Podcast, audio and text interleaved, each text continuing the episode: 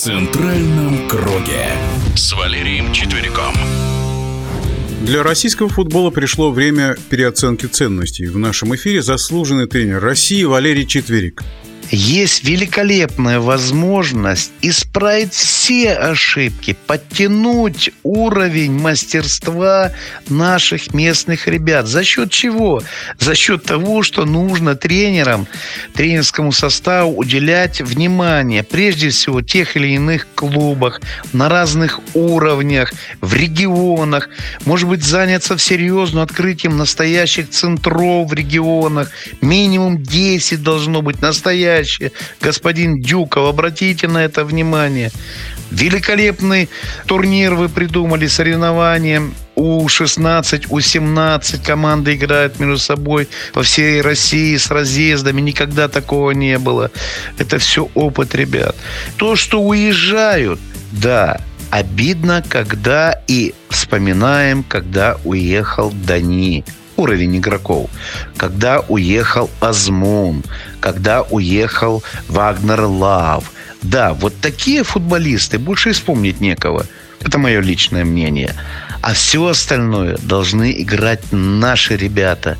Поверьте, они умеют играть на уровне игроков Европы, во всяком случае, которые к нам приезжали. Ведь было время, когда мы ехали играть в Европу, и там здорово смотрелись. Прошло-то всего немного времени, потому что уделяли внимание, уровень был игроков наших подготовки совершенно другой.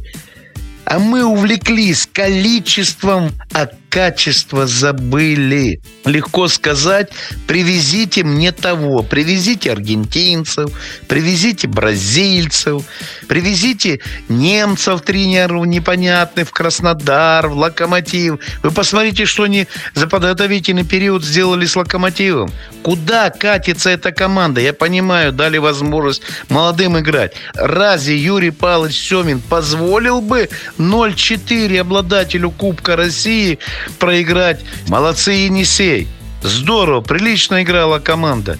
Это еще раз говорит о том, что там играют наши сибиряки, крепкие ребята. Посмотрите, какой футбол показывал в прошлом году Хабаровск, где работал Сережа Юран. Наши тренеры, наши команды, наши ребята – и они будут обыгрывать.